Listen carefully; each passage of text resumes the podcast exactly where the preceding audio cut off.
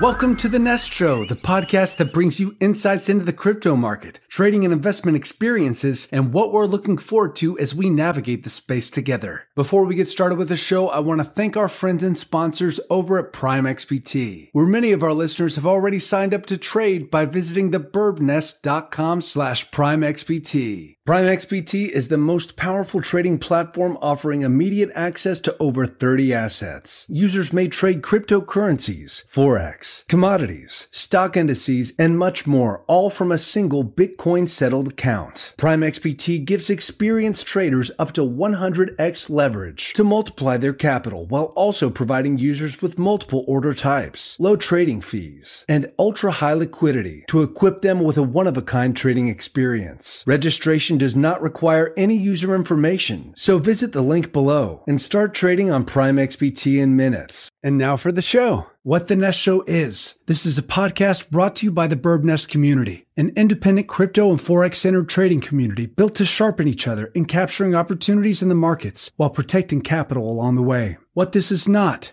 trading advice. We are not financial advisors, and you should not regard any information here or in the Nest Club as financial advice. You should always consult a licensed financial advisor before making any financial decisions. Welcome, everybody, to today's episode of The Nest Show. And today, I'm truly honored to actually be hosting two of amazing, amazing traders.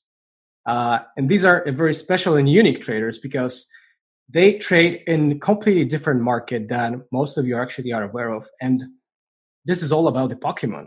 And uh, it's my honor to introduce to you today Jake, the Crypto King, and Neko Z. How's it going, guys? How are you guys doing? What's up, man? How are you, Birb? Very good, very good. Jake, Mm-hmm. Everything, all good? yes, everything is great. Thank you. And with the Pokemon markets, with crypto being down a little bit right now, it is unreal. Yeah, actually, you know, down, you know, down in the past couple of weeks, you know, Bitcoin has just been going kind of like sideways into sideways movement. But what I can know for sure is that Pokemon has not been going for the sideways movement for sure, for damn sure. It's been actually rocking. And, uh, you know, you guys have really become a big, big people in the space of the Pokemon, investing in a investment, uh, investing in Pokemon. And, uh, I personally, you know, have always been a huge fan of Pokemon. You know, when I was a kid, uh, although I'm 27, uh, when I was a kid, you know, I was actually crazy mad about Pokemon. I was always the very first person, you know, just on the block to have like this Game Boy Advance, you know, just to with the cartridges to to have and play, or all all of the you know just past editions like blue, yellow with the Pikachu and so on. So it's actually so much nostalgia when I just you know speak out this word Pokemon. So I'm so excited to have you here today, guys. And my very first question, if you don't mind, uh, firstly to Jake and then to Nico, is is Pokemon hot back again? And if the, yes, then what actually made it happen hot again? Like how did it all started for you guys?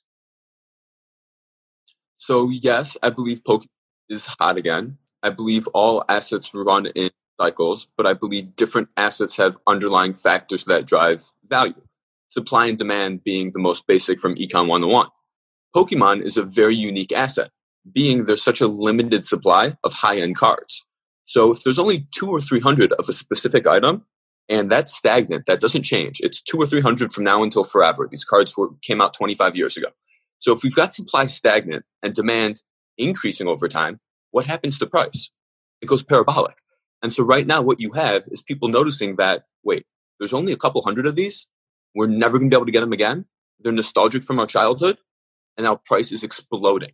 And so as more and more people are having that nostalgia and coming into money as the kids that we were, I'm 30, you're 27, my buddy's basically 30, Neko Z. And so we're all coming into money. And as we're doing it, the things we want aren't Picasso paintings they're nostalgic Pokemon cards. And so lots of things are driving the markets. But yes, Pokemon is hot again. Long story short. That's Yeah. really good to hear, you know, and I couldn't agree more on my end. I just want to also hear, you know, what Nika has to say on that.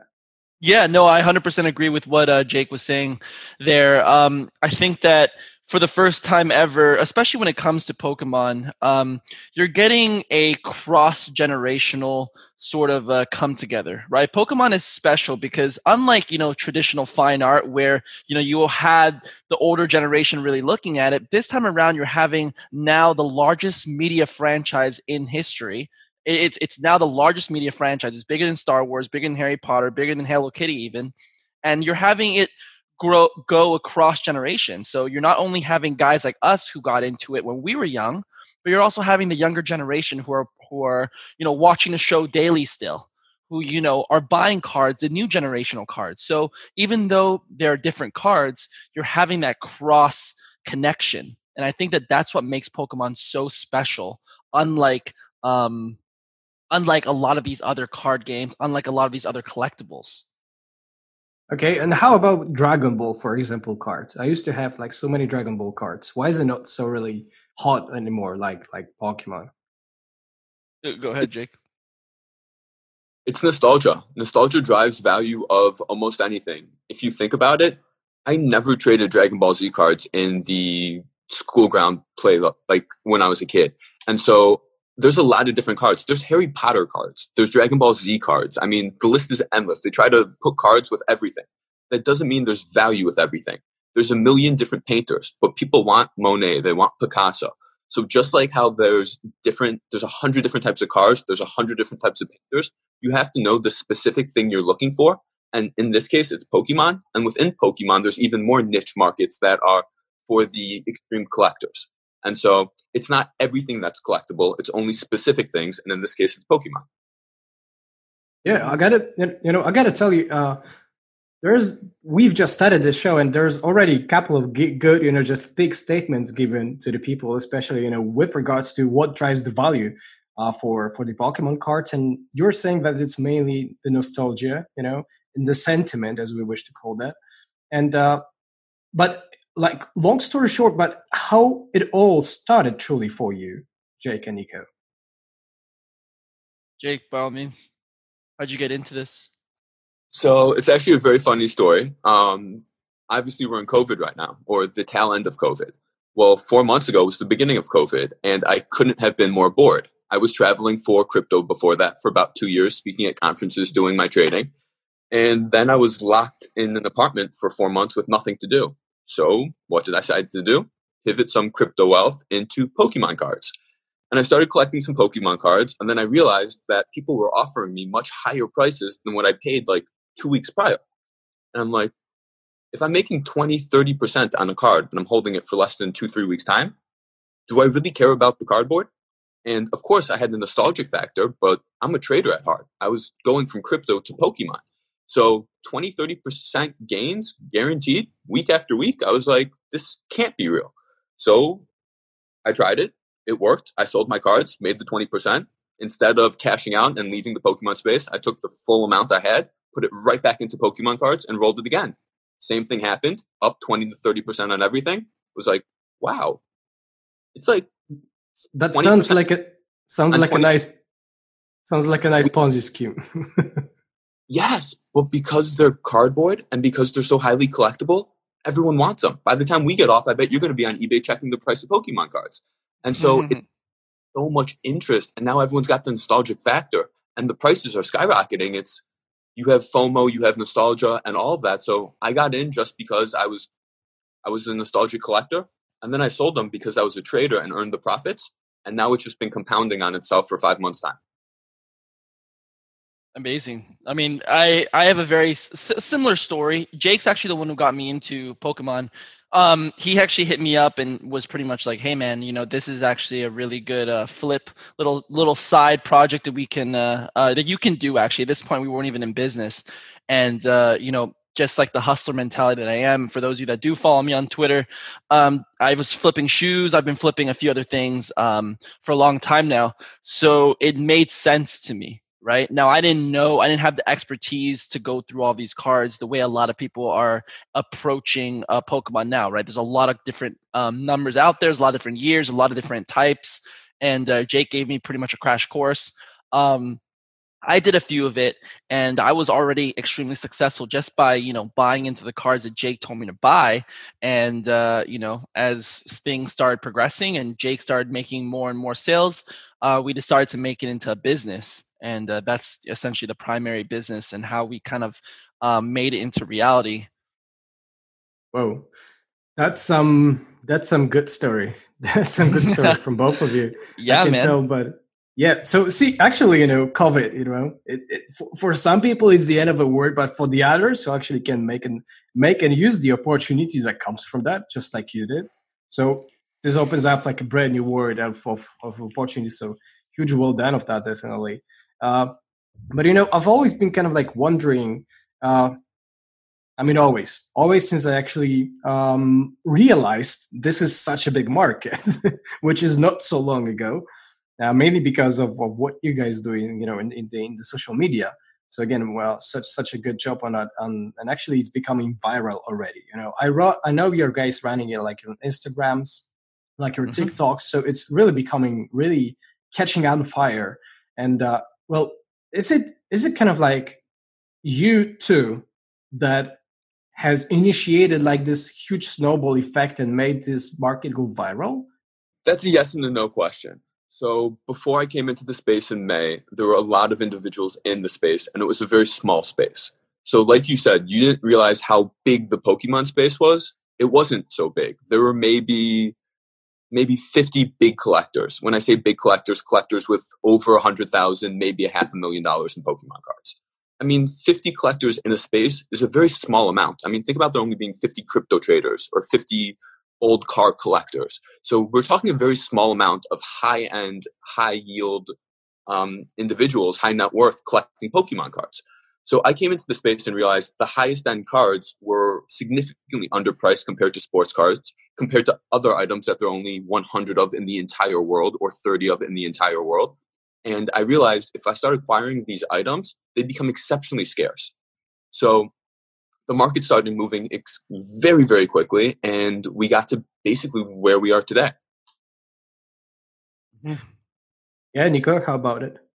I mean, uh, exactly that, right? So, you know, it, I think that uh, I think that obviously, you know, we have influence um, when it comes to certain markets. I well, I guess just having, you know, for example, for me, right, I have twenty five thousand or twenty six thousand on, on Twitter. That already, you know, puts somewhat eyes on the an already small market as it is.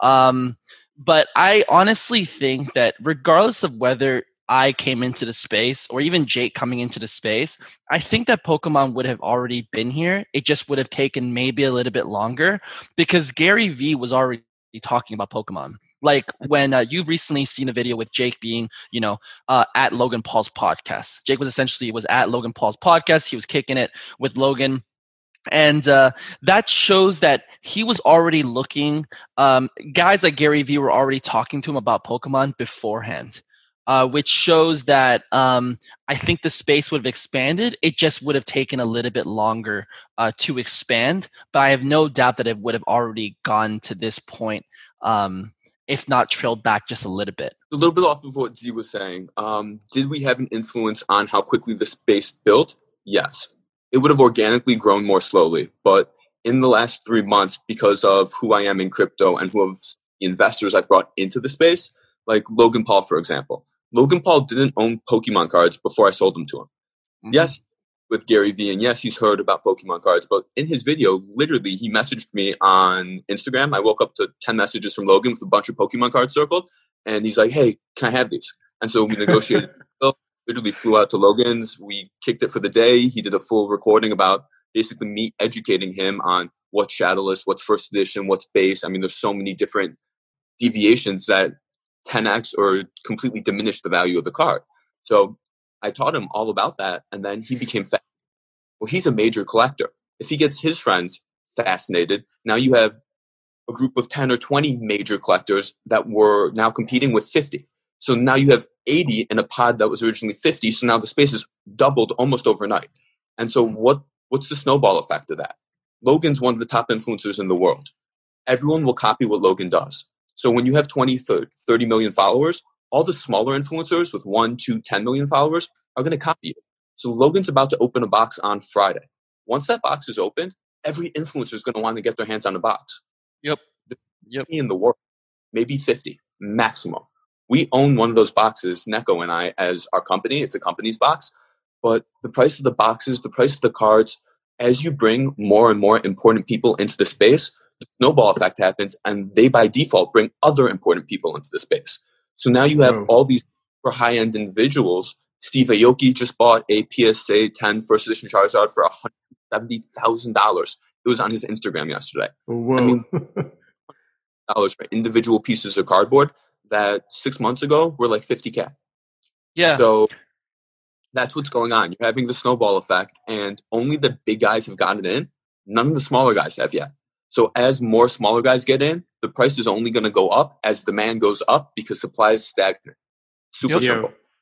Yep. This is exactly like the hype beast sort of uh, situation, right? So like I'm very very familiar with the hype beast scene, which is like you know Supreme, KAWS, Nikes, and so forth. I'm very very familiar with this scene, and um, you know Off White, um, you know Anti-Social Social Club. These kind of brands really got large because key individuals started coming into it, right? Guys like Kanye, um, Steve Aoki coming in with KAWS dolls and so forth. These at the end of the day, a KAWS statue it's cool. Definitely don't get me wrong it's a cool statue but it's nothing different than another statue that's also really cool. The only difference is that steve aoki or these other guys decided to put their money towards these statues and it created that value.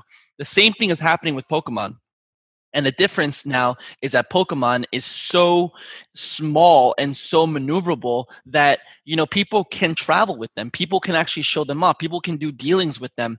That's what makes it so incredibly, you know, fascinating as well as you know incredibly desired by by investors.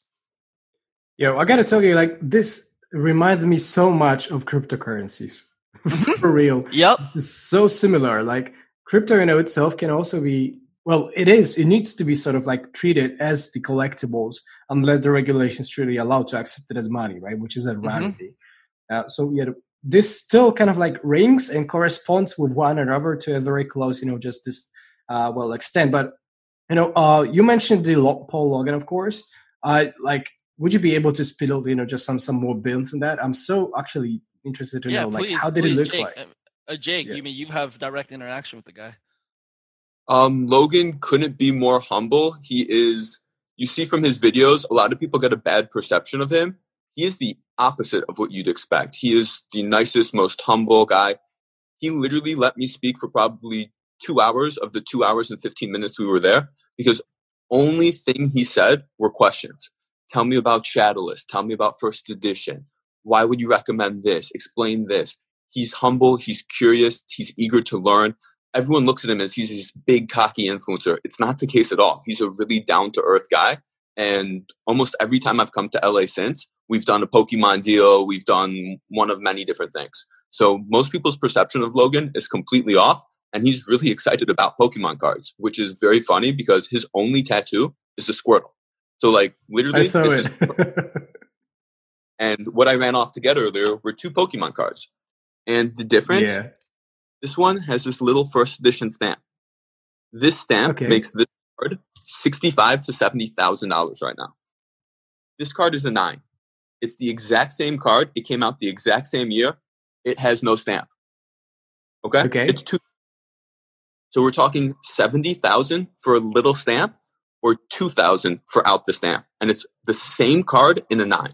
So when we talk about like supply and demand, there's a couple hundred of these there's a couple thousand of these. So if you want the cream of the crop, you want the card that's sold out in 48 hours, then you're going to spend for this. If you want what makes you nostalgic, you're going to spend for this. And so each person, it's to his own. But someone like Logan, he wants this. So he bought a nine and immediately he went and got a 10 because he wants the 10. So some people collect all 10s, some people collect all nines. There's a budget for everyone. If you don't have that much money, you can collect ungraded. It's tiered down based on how much you can afford. Okay, so uh, what's the difference between the ten and the nine? Uh, like, is is it just the stamp? the grade. So a nine would be a nine out of 10. So like getting a 90% or a 92%. A 10 is like 95% and higher. So on a 10, there is still damage most of the time. So you can usually see on a 10 like a little piece of damage. And on a 9, there's usually a little piece of damage too. So it's kind of funny that the price differential is so much between a 9 and a 10 because I've seen 10s that are worse than 9s and I've seen 9s that are better than 10s. So it's like it's all greater perspective and that greater perspective between 9 and 10 makes a Charizard first edition go from 60,000, 65,000 to 170,000 was the last sale. So the 9 and the 10, just the number on the label on a card that looks identical adds $110,000 to the cardboard. Jesus Christ. I mean, the prices you are just shouting to me are like so shocking, probably to most of the people on the planet right now. I mean, like, who on earth grades it? Who decides that this is worth 60,000? I mean, not on the, like, say, let's say demand side, but on the supply side. Who grades it? So, like, how does it look like? There are two grading companies, the two big ones, excuse, there are three SGC, PSA, and BGS. PSA and BGS are the two most popular by a long shot and they don't apply prices. They just apply grades.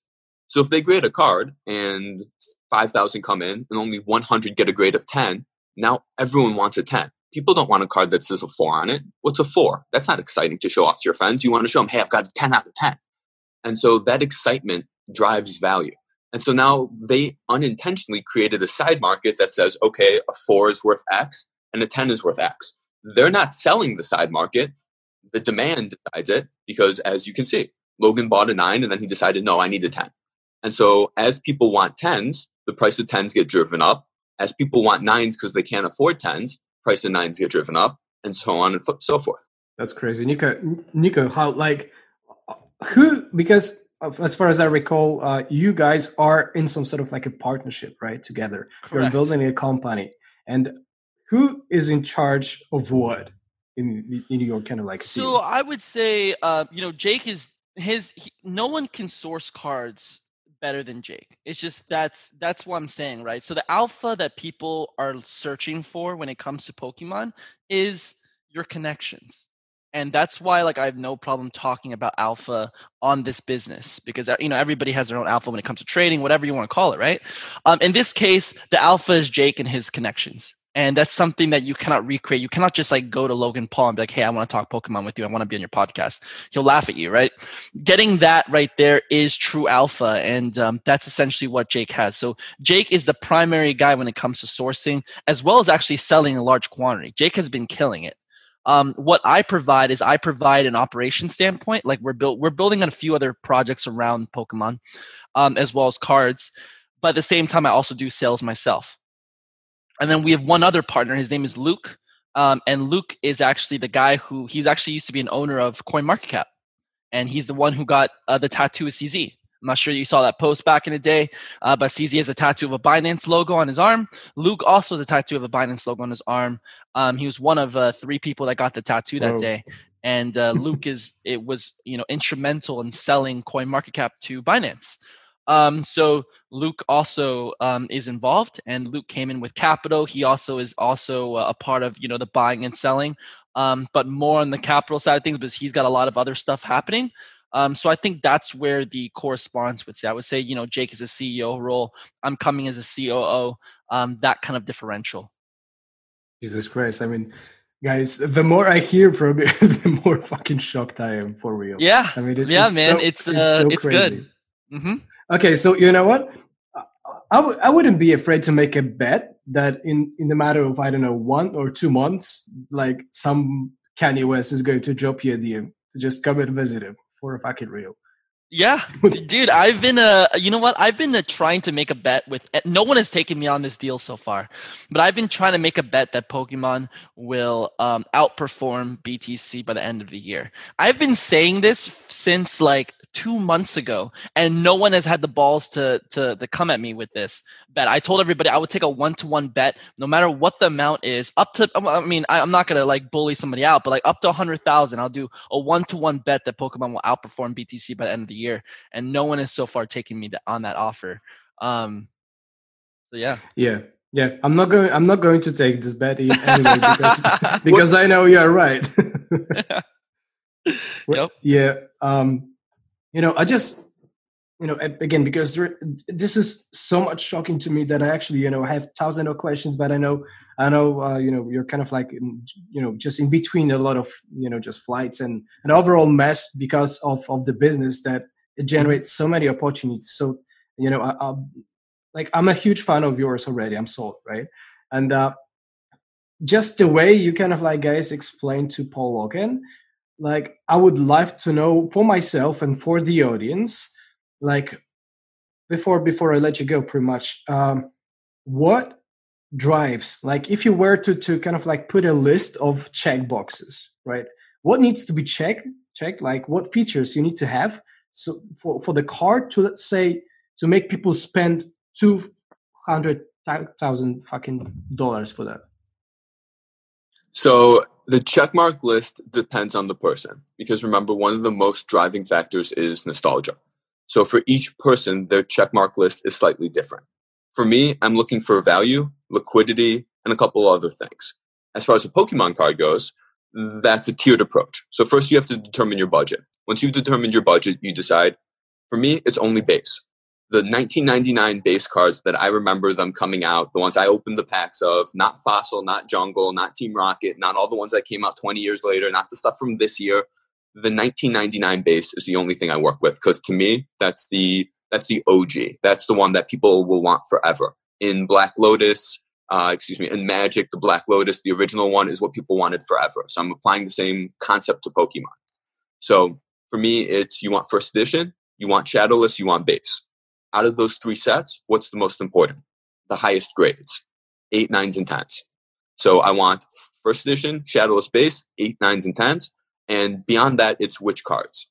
You don't want just random cards. You don't want energy cards. Those really aren't worth anything. I mean, you're not playing the game anymore. So what's a fire energy really going to do? So then it's you pick your cards. And you've not really messed with Pokemon in a while. What card do you remember? Oh, bro, I, I remember like a few hundreds of Pokemons for real. Name that come to mind. Well, I love I love Pikachu. I love Charizard. I love Mewtwo. Go. Mew. Stop right there. Mm-hmm the top two Pokemon in the entire space for collectability and demand are Charizard and Pikachu because of what you just said. I didn't prompt you on that question. You literally just picked two random cards. That's what every new collector recognizes instantly. And because of that, the demand for Charizards will forever be there because every new collector coming in, the first thing they want is, I want a Charizard. What's the best Charizard I can get for the money I have? And so they want a Charizard, and then they go to Pikachu or Blastoise. So Charizard, Pikachu, Blastoise, Venusaur in the sets I mentioned in the highest grades, you figured out how to invest in Pokemon yourself. You just ask yourself, what would you want as a new investor? You buy that and you wait for more new investors to come in. And that's exactly what they're looking for. So you literally just laid it out yourself. I got it. I get a feeling but before I let you know Nico comment on that, I get a feeling that I'm actually going to stay with you in, in DMs for some to to learn more because that like it, it it still kind of like barely reaches you know just to me for what's going on with this market. So that's so crazy. But uh, I got a question. You know, uh, one of the last questions for for actually Nico. Um, like, what's the most expensive card and box you actually guys sold? So we, I mean, we so recently, right? We purchased a, a first edition um, base box. So we actually got like the Holy Grail box, right? This is like the the most expensive box you can essentially buy. It's the one that has the potential to pull a first edition Charizard and all these other cards. So we actually have one of those boxes. I posted online, um, and uh, immediately off the bat, right, we're already. I'm not going to say how much we bought it for, but immediately off the bat, we got we have offers that are ranging 30% higher and plus like immediately like i mean they're talking about i mean if there you go jake's smiling right now because we even have offers right now above 50% right now apparently. So um that's within like i'm talking within like three four days Birb and you're talking about a you're talking about an asset that's you know well into the six figures. You're not talking about an asset that's like that's like you know 10 20 thousand dollars. You're talking about literally 100k plus. Um so and it's liquid. It's like people are literally throwing money at us wanting to get the box um, so that I guess is something that we could say is the most expensive sell that we've done uh, because we have the offers available right now. It's just picking and choose what's the best option for us as a company and who to okay. sell it to, right? Okay. Yeah. So yeah, uh, the very last two short questions actually. Uh, that actually corresponds again very straightforward with, with what you just said. So um, where you actually buy or sell this?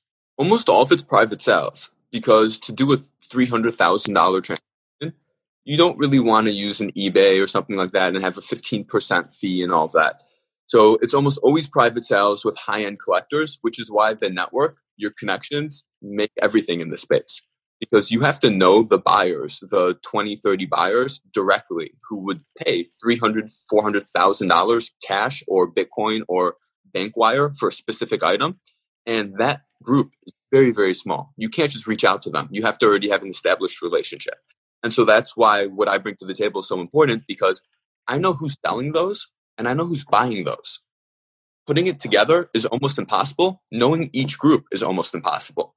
So I've got that full circuit on lock, which is why I'm going to Orlando, Dallas, San Antonio, San Diego, and Los Angeles in 72 hours starting tomorrow. So that rotation is how you collect and how you sell, but the hustle is extreme. You got to be able to commit.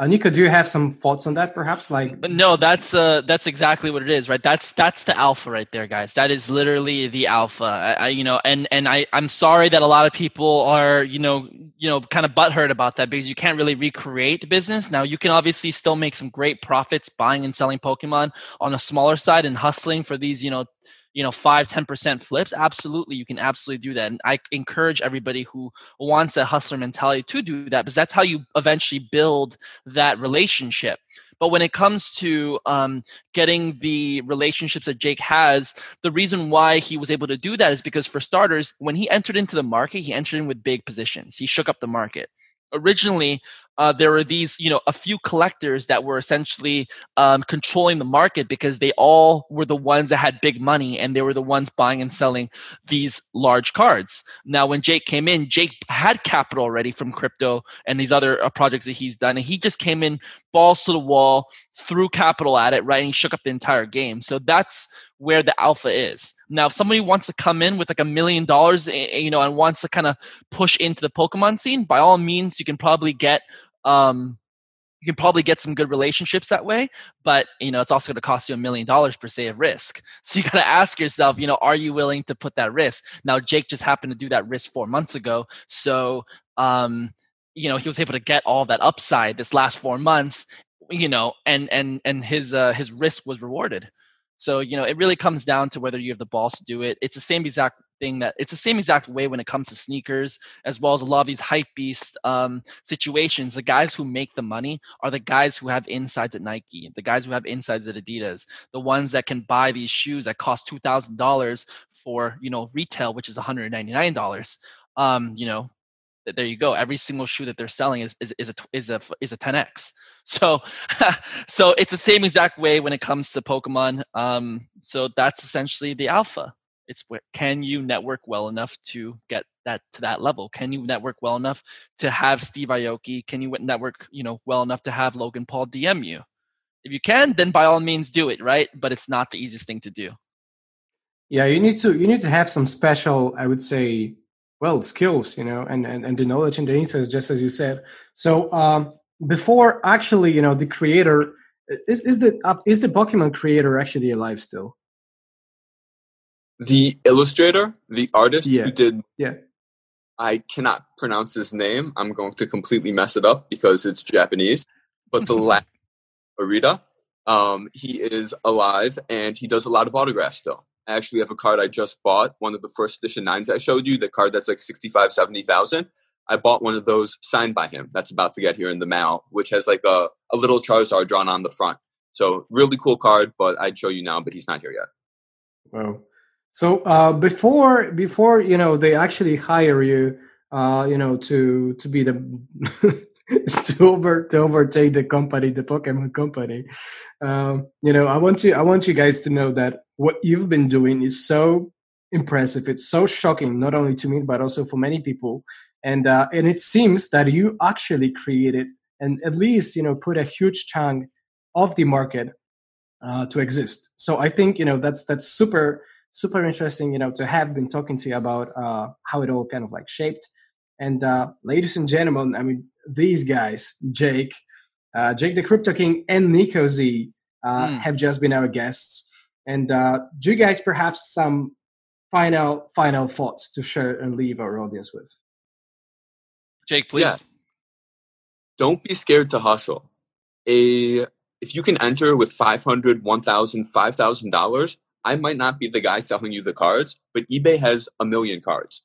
If you stick to the basics base set shadowless first edition the big three in any grade you can afford you can get into the space and earn your 20 30 40% remember the prices spike at christmas so the next three months is the best time to have the cojones to jump in with however much you can afford. I'm not saying max out your credit card debts that credit cards. That's what i did. I made a killing. That was a Great choice looking back, could have been a really bad choice. Whatever you can afford, take the risk, jump in before Christmas, acquire what you like, and enjoy the roll. Don't be hesitant. Timid, hesitancy, that never makes any money. So take a risk right before time to do it. Yeah, I mean, for me, um, you know, I, will just reference a, a, quick point. You know, yesterday I had a good talk with uh, Trader Mayne for those of you that know Mayne, I'm sure Birb, you know obviously know Mayne. Um, so yeah, it's good talk with Mayne about this, and it's funny because a lot of people look at crypto and they're like, oh, you know, I'd rather keep my money into crypto and whatnot. But in reality, crypto is, if if anything, is more of a risky asset class than than uh, you know the most popular media franchise out there. Pokemon has 25 years. It has, you know, mainstream adoption and and following is and you know fan base. Um, same with shoes and, and these other and these other asset classes. People I think in crypto Twitter get so focused on crypto and that's the only thing to trade that they don't realize that there's so much money to be made in elsewhere other markets. And um, you know, if you have a good opportunity, definitely try to go follow it. Um, you know, like Jake said, right? You don't have to come in with, you know, fifty thousand dollars. You can come in with five hundred thousand dollars. Like like Jake said, we might not be able to people to we might not be the guys to sell you those cards, but there's many options out there and you can start your hustle then. Oh that's been that's been some really good good thoughts. And uh, my only comment is uh, guys to all the audience to all the listeners uh, what i think you can do best is you can go to the twitter and type in at jb the crypto king and make it a follow. And as well as Neko Z per at crypto Neko Z. Uh, and there is no way that you leave this episode uh, with not giving these guys a follow. I mean, I'm a huge fan already, guys. So so much appreciate you coming to the show. Uh, that's been quite a nice ride, and uh, yeah, I'll, I'll, make sure I'll make sure to stay in your DM. Yeah, no, absolutely, man, absolutely. This has yeah. been absolute blast. Awesome, appreciate awesome. your time, guys. Thank you for having me on, and definitely let me know. I'll get you some cards. Mm-hmm. We'll make sure to talk. Uh, that's been the Nestor guys, and uh, my, my today's guests were the initiators of the Pokemon market, as you as you wish. Uh, best of luck, guys, and see you on the next one. The NewsCrypto platform offers a comprehensive suite of crypto trading tools, indicators, educational programs, and earning opportunities to help you become a more profitable trader. Visit thebirbnest.com slash newscrypto to get started. I'd like to thank our listeners for joining this episode of The Nest Show. If you've appreciated the depth and breadth of what you've heard with us today, subscribe to our podcast and find our landing page at thebirbnest.com. We have a vibrant Discord community which acts as our central hub of operations, and we welcome you to join us at thebirbnest.com slash discord. We also offer an extensive free bulletin on emerging crypto market trends, exclusive undervalued gem reports, and in-depth expert technical and fundamental analysis at thebirbnest.com slash bulletin. We always appreciate engagement from our community, which of course means liking the video and subscribing to our page, where we insist on bringing you the highest quality content available. Also, we're happy to incorporate tips and topics from our listeners and encourage you to email us at the nestshow at thebirbnest.com. This podcast is brought to you by the Birb Nest. Thank you and trade on.